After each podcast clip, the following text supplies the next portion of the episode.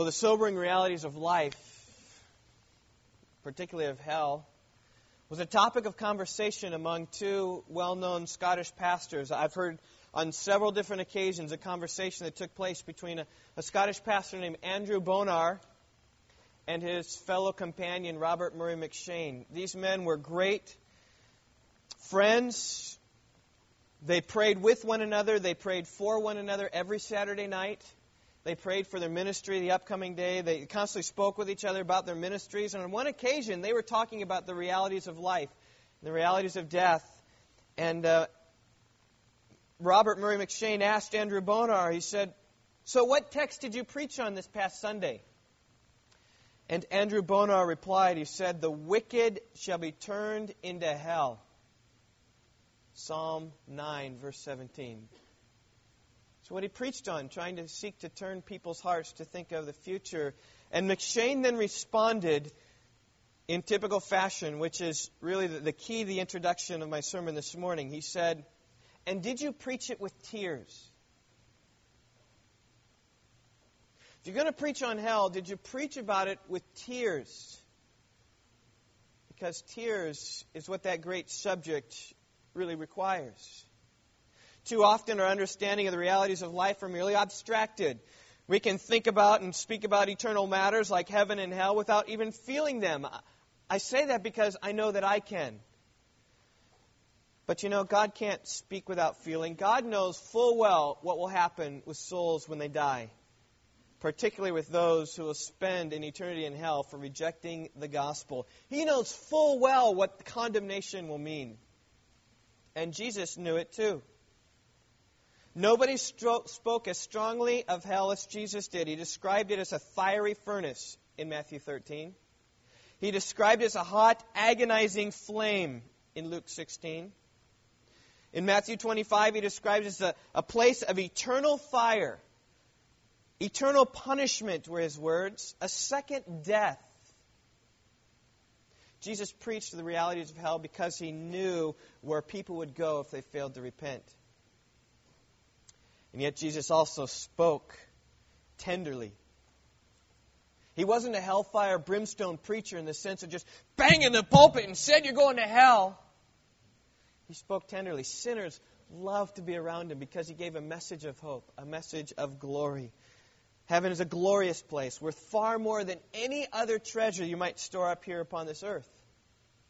And that's the balance of Jesus. He could speak, on the one hand, out of his mouth strong condemnation and yet it comes with a tender, compassionate heart. Speaking of hell, with tears. That's what Jesus did in Matthew 23. If you're not there, I invite you to open your Bible there. Matthew 23, we're going to look, Lord willing, at the last three verses of this chapter today. And in these verses, Jesus is strongly condemning, has strongly condemned in chapter 23, has strongly condemned these Pharisees for their hypocritical lifestyle. And he condemned them. He said, Woe to you, woe to you, woe to you. Do you remember, as I've told you, that is a strong message. It's not good when Jesus would say, Woe to you. It is bad. And when Jesus said this, he didn't say it with a smile on his face. Woe to you, you wicked slime. You're getting exactly what you deserved. That wasn't the heart of Jesus at all.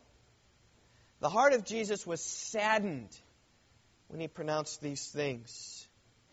He didn't get some sadistic thrill from these words. They didn't give him some delight. They gave him anguish of heart. Jesus wasn't a cold hearted judge executing judgment upon these people, just saying, condemned, next, condemned. Next, condemned. Next, it's not Jesus. Jesus was a soft hearted Savior, expressing his love and compassion to those who would have none of it. And here's how he expressed it in verse 37, 38, 39. He said, O Jerusalem, Jerusalem, who kills the prophets and stones those who are sent to her. How often I wanted to gather your children together the way a hen gathers her chicks under her wings, and you were unwilling. Behold, your house is being left to you desolate. For I say to you, from now on you shall not see me until you say, Blessed is he who comes in the name of the Lord. The title of my message this morning is A Heart for the Lost. Here's Jesus with lost people expressing a great heart for them. I want to give you four characteristics of a heart for the lost. First, a heart for the lost is persistent. I get this from this one word in verse 37 often. How often I wanted to gather your children together. Often simply means many times. It's persistent. It goes again and again. And I think I would have you think about the ministry of Jesus, how often he extended his grace and compassion to these scribes and Pharisees. I mean, they heard him speak on the mountainside. They were there when he spoke the Sermon on the Mount. They heard him speak in their synagogues. Luke 4 records, he went back to Nazareth and spoke the good news of the gospel to them in Nazareth. They heard him speak in the temple, which perhaps right here where these words are said.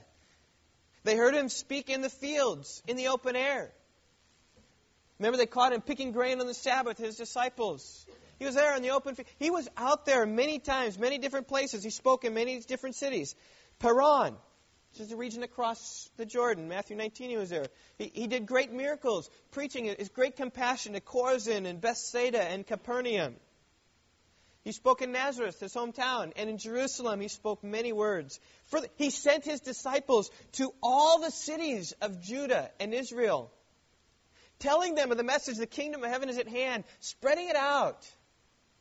In fact, he also, people came to him from these cities, came to him from Galilee, came from Decapolis, came from Jerusalem, came from Judea, came from beyond the Jordan. His ministry to Israel was repeating, repeat, repeated, and recurring.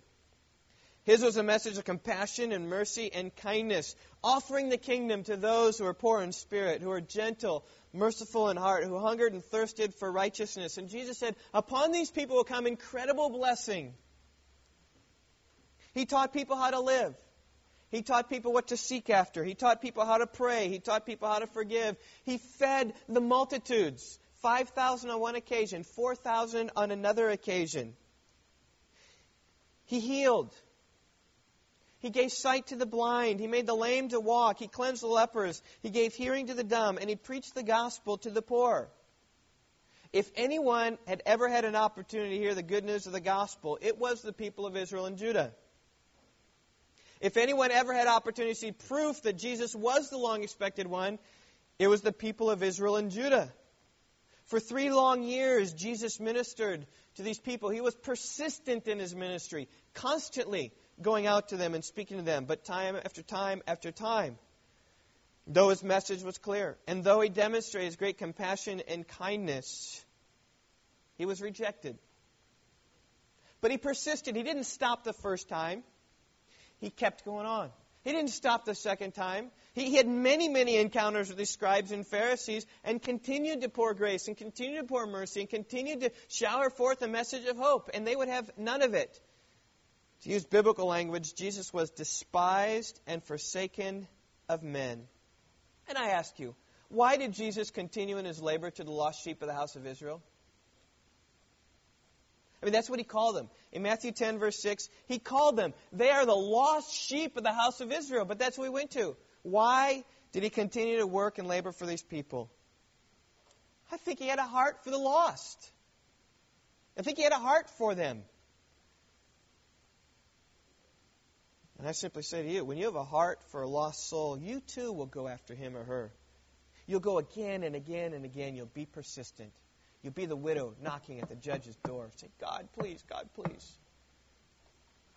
The reason why we don't go again and again is because our hearts are cold towards those who are lost. Second point heart for the lost is persistent, heart for the lost is willing. This comes straight from the words of Jesus. He says here in verse 37 I wanted to gather your children together. It was his desire. It would have given him delight, is what he said When Jesus preached to the people of Israel, it wasn't because he was under some sort of divine obligation simply to preach to them because his heavenly Father told him to preach to them. Right?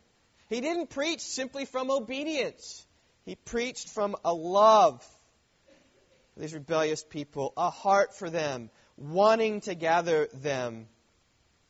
He could do no other than teach the Word of God in truth to them, and his desire was to gather them to himself.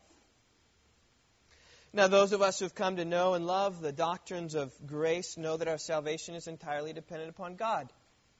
Romans 9:16 says that salvation does not depend upon the man who wills the man who runs, but it depends upon God who has mercy. When a sinner turns from his wicked ways, it's only because the Lord moved in his heart first to change his nature, to get, allow him to see the light of the gospel, the glory of Christ. And yet, believing that, we must never let our heart be cold toward those who are lost. I would say that we also never ought to believe that the heart of God is cold towards those who he will eventually judge. If there's any proof of this, it comes right here in Matthew 23. I mean, for 36 verses, Jesus has condemned these scribes and Pharisees under no uncertain terms. And yet, here in verse 37, hardly without taking even another breath, Jesus puts forth his heart felt willingness to see Jerusalem saved. I mean, that is what this text means. That's what says, Jerusalem, Jerusalem, how often I wanted to gather you to myself. Wanted to gather your children together like a hen gathers her chicks. See, when Jesus condemns, it's not with a cold heart. When Jesus condemns with a soft heart, in Ezekiel 18, we read that God takes no pleasure in the death of the wicked. He knows what's going to go upon them, and He doesn't. He doesn't like delight in that, like, oh, now they're going to burn. Psst, fry. Psst, he's not a torturer. He has a heart. There are those who might well quote, Hey, Jacob I loved and Esau I hated. But I ask you, does God have only love for Jacob and only hate for Esau?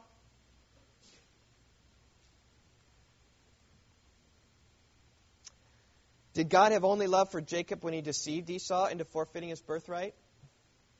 Did God have only love for Jacob when he deceived his father Isaac into blessing him rather than Esau? Did God have only hate for Esau when Esau chose to be gracious to Jacob rather than killing him as Jacob feared? I think the, the emotions of God are far more complex than all love or all hate. I don't believe that God has all love for Jacob and all hate for Esau. And we know what this is like. I mean, I want you to imagine yourself a jury member in a murder case. The testimony comes out. You, you've been selected, you've been placed in this jury, you're sitting there in the trial. The lawyer then is examining what took place. And as testimony comes out, you find that a man was out drinking one night. He had a few too many beers, hopped in his car for his ride home. On the ride home, he swerved his car across the, the middle line, smack right in front of a car that was coming opposite him, killing a woman and her three children, leaving a man to bury his wife and three children as they were out grocery shopping. As often the case, the drunk man lived. And the testimony comes back out on the defense side. You find out this man was a good man. He worked in the local factory, rarely missing a day of work in 12 years he'd been there. He was well liked by those at work. People always spoke up about him. And time after time, you hear the testimony what a good guy he was, what, how he liked him, how he really helped. His neighbors found him to be always joyful and happy and helpful, especially the single mother who lived down the street. He really had a ministry to her and really sought to help her with anything he could. He had three children of his own. His wife dearly loved him. In fact, as more testimony comes out, you find he rarely drank any alcohol at all, but recent unexpected illness of the four year old little boy had brought some overwhelming hospital bills, and he just wanted to escape it all one night, and that's what drove him to the bar. Now, I ask you, as a jury member, what are you feeling inside of you? Are you feeling hate towards this man who, who, who killed this wife and these three children? Are you feeling love to this man who's a good family man, a good worker? You feel both, don't you? And as a jury member, what are you going to do? You'd better convict him. He was guilty. And he deserves whatever the law of the land is, whether it's death or life in prison. But as you pronounce the, the guilty verdict upon him, what's your heart feeling? Does it not ache? You're going to rip this man away from his family for life, perhaps. Would your heart ache for the wife and children who have to visit dad in prison, never being able to touch him again? Would anything in your heart long for this man to go free and back to his family? I think that's God's perspective of the lost. Certainly, the scribes and Pharisees and those who are lost have sinned against God. And to be sure, any sin against an infinitely holy God is deserving of infinite punishment. And for God to be true to his justice, he must punish their sins for their refusal to repent. But listen, God isn't only justice. God's also compassion and kindness and grace, and the merciful heart of God will judge, but he will judge with pain in his heart. I think that's the point here of Matthew 23, verse 37. He's putting forth that heart towards these people. He was willing, but they turned his back on him, and that was the last portion of the verse. It says, You were unwilling. And know this the reason why anybody would be in hell is because they refused to repent the glorious news, the gospel of Christ. When somebody's in hell, it's because they were unwilling. What Jesus said. They were unwilling. Well, a heart for the lost is persistent, it's willing. Here it is, thirdly, it's tender. Jesus here uses the illustration of a hen gathering her chicks, right? How often I wanted to gather your children together, the way a hen gathers her chicks under her wings. This imagery is used several times in the Bible, and every time it means safety and protection. Safety and protection under mother hen's wings. For instance, Psalm 17, verse 8 Keep me as the apple of the eye, hide me in the shadow of your wings, right? Protect me, keep me. Psalm 36, verse 7 How precious is your loving kindness, O God! And the children of men will take refuge in the shadow of your wings. Right? We take refuge in his wings. It's, a, it's an endearing, protecting metaphor. Psalm 91, verse 4 He will cover you with his pinions, and under his wings you may seek refuge. His faithfulness is a shield and a bulwark. And Psalm 91 is all about God's protection upon you. But notice this term of, of protection is a tender term. It's the nourishing and cherishing care of a, of a mother hen. And, and perhaps you've all seen this. I've seen mothers do this. I've seen my wonderful wife do this with our children, right? The child's in danger or afraid. Maybe there's this dog barking. What do they do? The children run up into mom's arms. Or maybe there's a stranger at the door. Right? They're scared and they go, Who is that? Who is that? Comes right into your arms. Maybe there's a loud noise and they run to mom. That's what this imagery is talking about. Running, cradling the child in her arms, comforting her, assuring, assuring the child that all is well. And notice how the protection is. It's warm and it's endearing. It's not simply dealing with their fears. You know, it's not taking, oh, let me deal with that dog, you know, and putting the dog in the kennel. It's not, oh, let me deal with that visitor and slamming the door on the stranger. Right? It's not here, I got some earplugs. Here, put this in your ears so you won't hear it anymore. I think those are cold protections. But this isn't. This is a loving, tender, bringing close and protecting. And Jesus said on many occasions he wanted to tenderly love and protect and guard them. The question comes protect them from what? I think it's clear. It's coming, the coming wrath of God. It's salvation that he's talking about here. Jesus pictures the offer of salvation as a mother hen protecting her chicks. And indeed, this is salvation finding refuge in Jesus. That's what salvation is finding refuge in Jesus. I love how the Bible gives various pictures and illustrations of saving faith. Sometimes it uses the imagery of birth, right? You need to be born again. Sometimes it gives the imagery of needing a new heart. Sometimes it uses the imagery of, of drinking from the waters of life.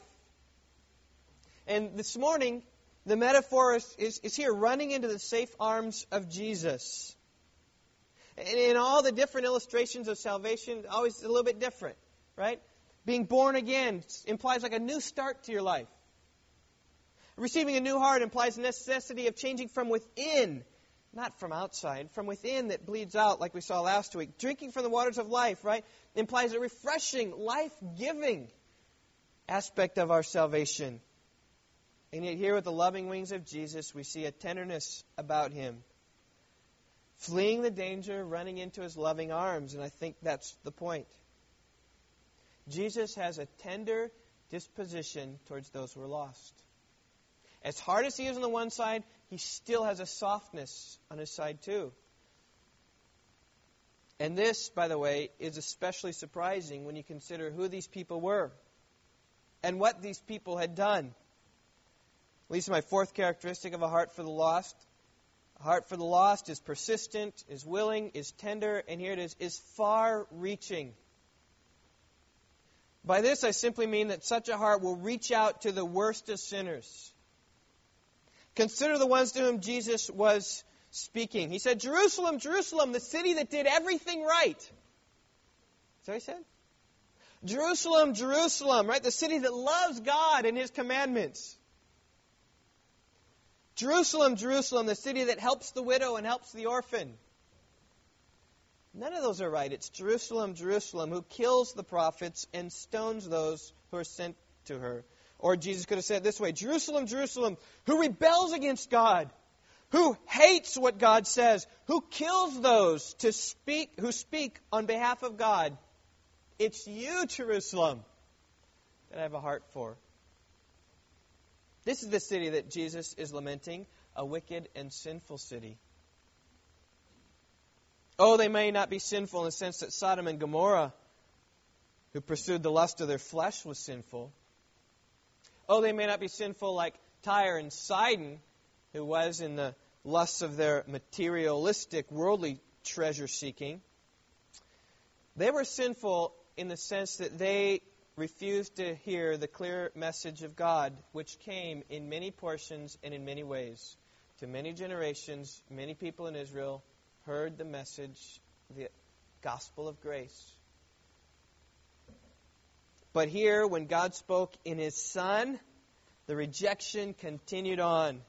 And you know what's interesting? I believe that their sin, Jerusalem's sin, was far worse than the sin of Sodom and Gomorrah and Tyre and Sidon.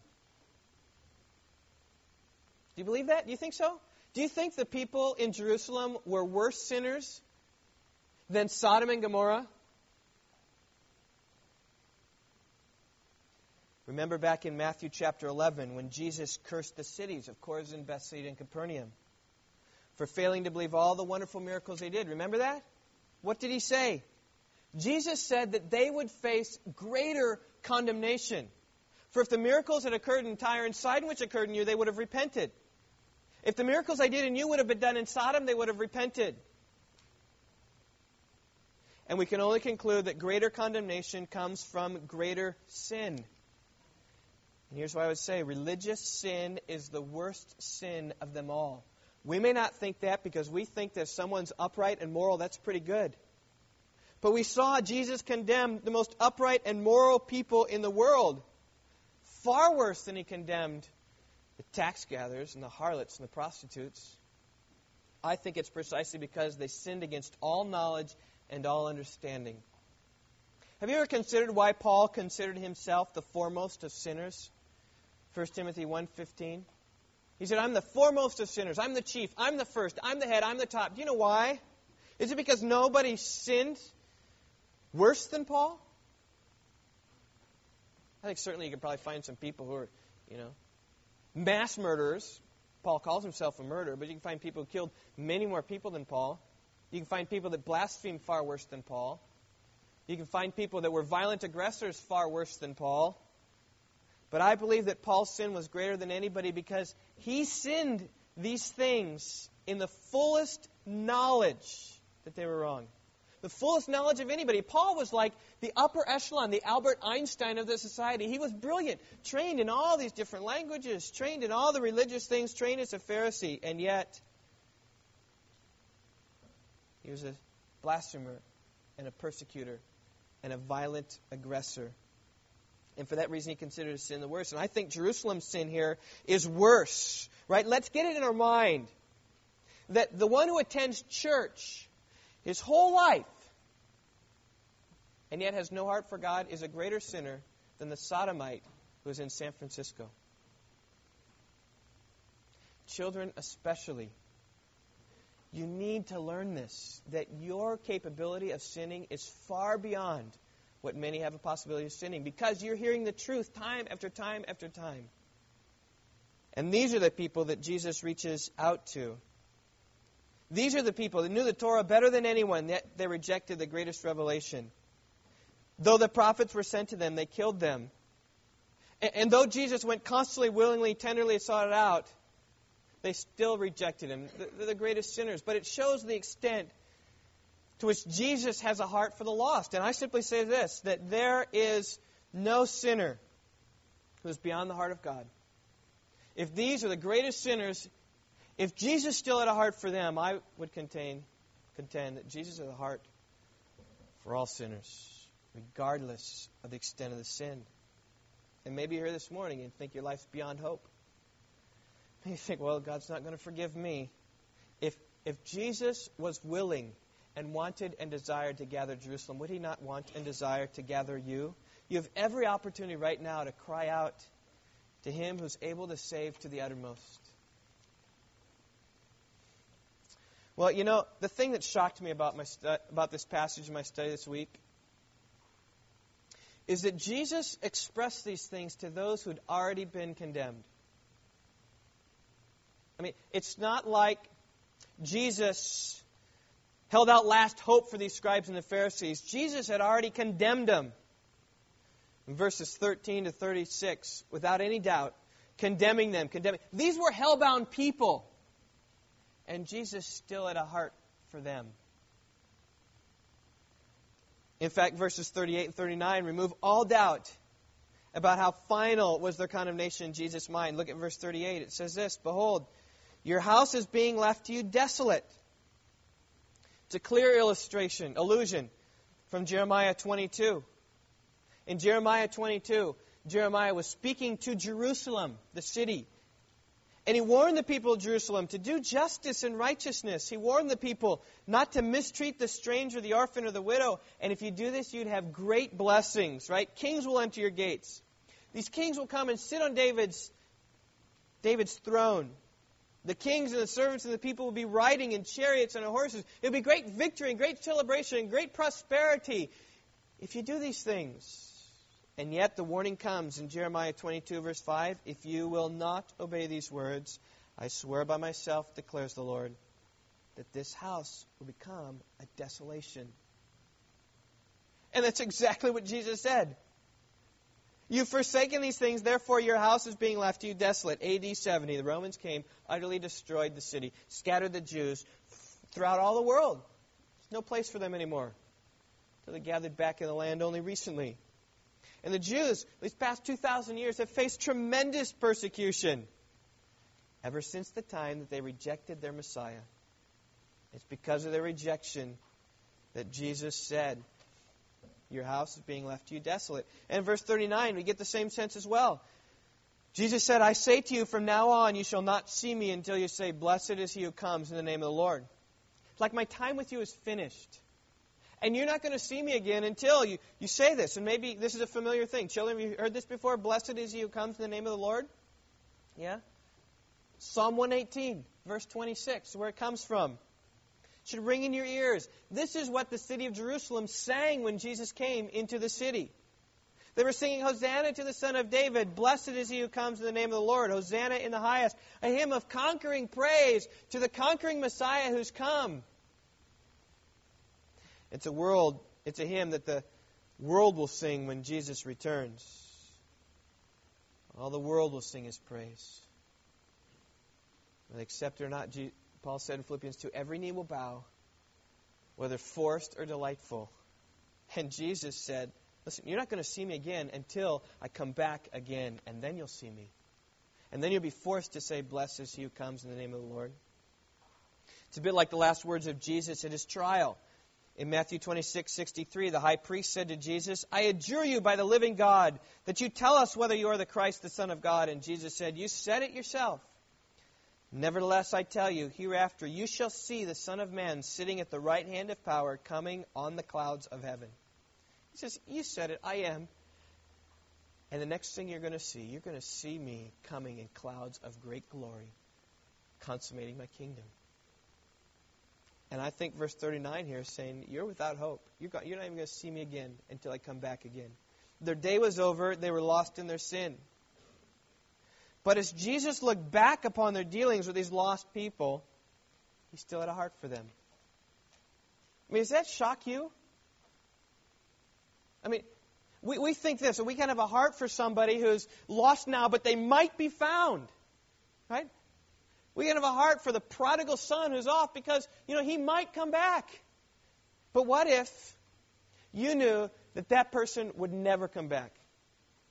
That's what Jesus did. He knew they'd never come back. What if you knew they would never come back? Would you still have a heart for them? Jesus still had a heart for those people. My question for you is this What's your heart for the lost people around you?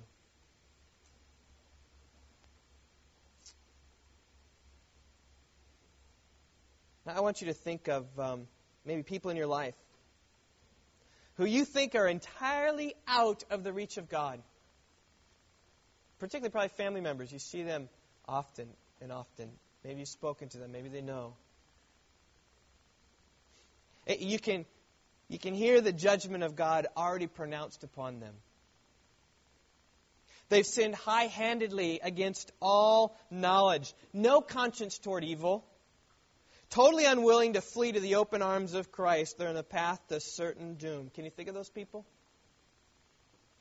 Now I say, do you have a heart for them? Are you persistent with them? Are you willing with them? Are you tender with them? And do you realize that God's grace extends to the worst of sinners? In fact, it was read Luke 15, right? The prodigal son. That's why I had it read. Luke 15. Here's the heart of God, right? That would go and seek. And the prodigal son is off. And when the prodigal son, the worst of sinners, would come back, what's the father's heart? Love and joy. More rejoicing in heaven over one sinner who repents than 99 who need no repentance. I think that illustrates the heart of Jesus that we ought to have for the lost. And for those of us who know Christ, we ought to just be, be thrilled with the love that the Father has for us. Right? Well, Charles Spurgeon once preached upon this text of Scripture. The title of his sermon was this What Jesus Would Do. Sound familiar? In fact, children, I've got a, a, picture there of Charles Spurgeon, and he's wearing a bracelet, right? What's on his bracelet of his hand? Do you guys see it? You finally, have you seen that? What does it say? WWJD. That's the sermon that, that Charles Spurgeon preached from this passage. What Jesus would do. His was WJWD, but he missed the marketing. Maybe if he'd have switched those around, he could have marketed a bit better. I'm not sure. But I believe what would Jesus do? Here he would do. He'd have a heart for those who are lost. And may I say, Rock Valley Bible Church, may we have a tender heart and compassion, even for those who are lost and dead in their sins. That would be like the heart of Jesus, that would do like Jesus would do. There are lessons for us to learn from the heart of Jesus toward those who are perishing. And may we have his heart as well. Let's pray together.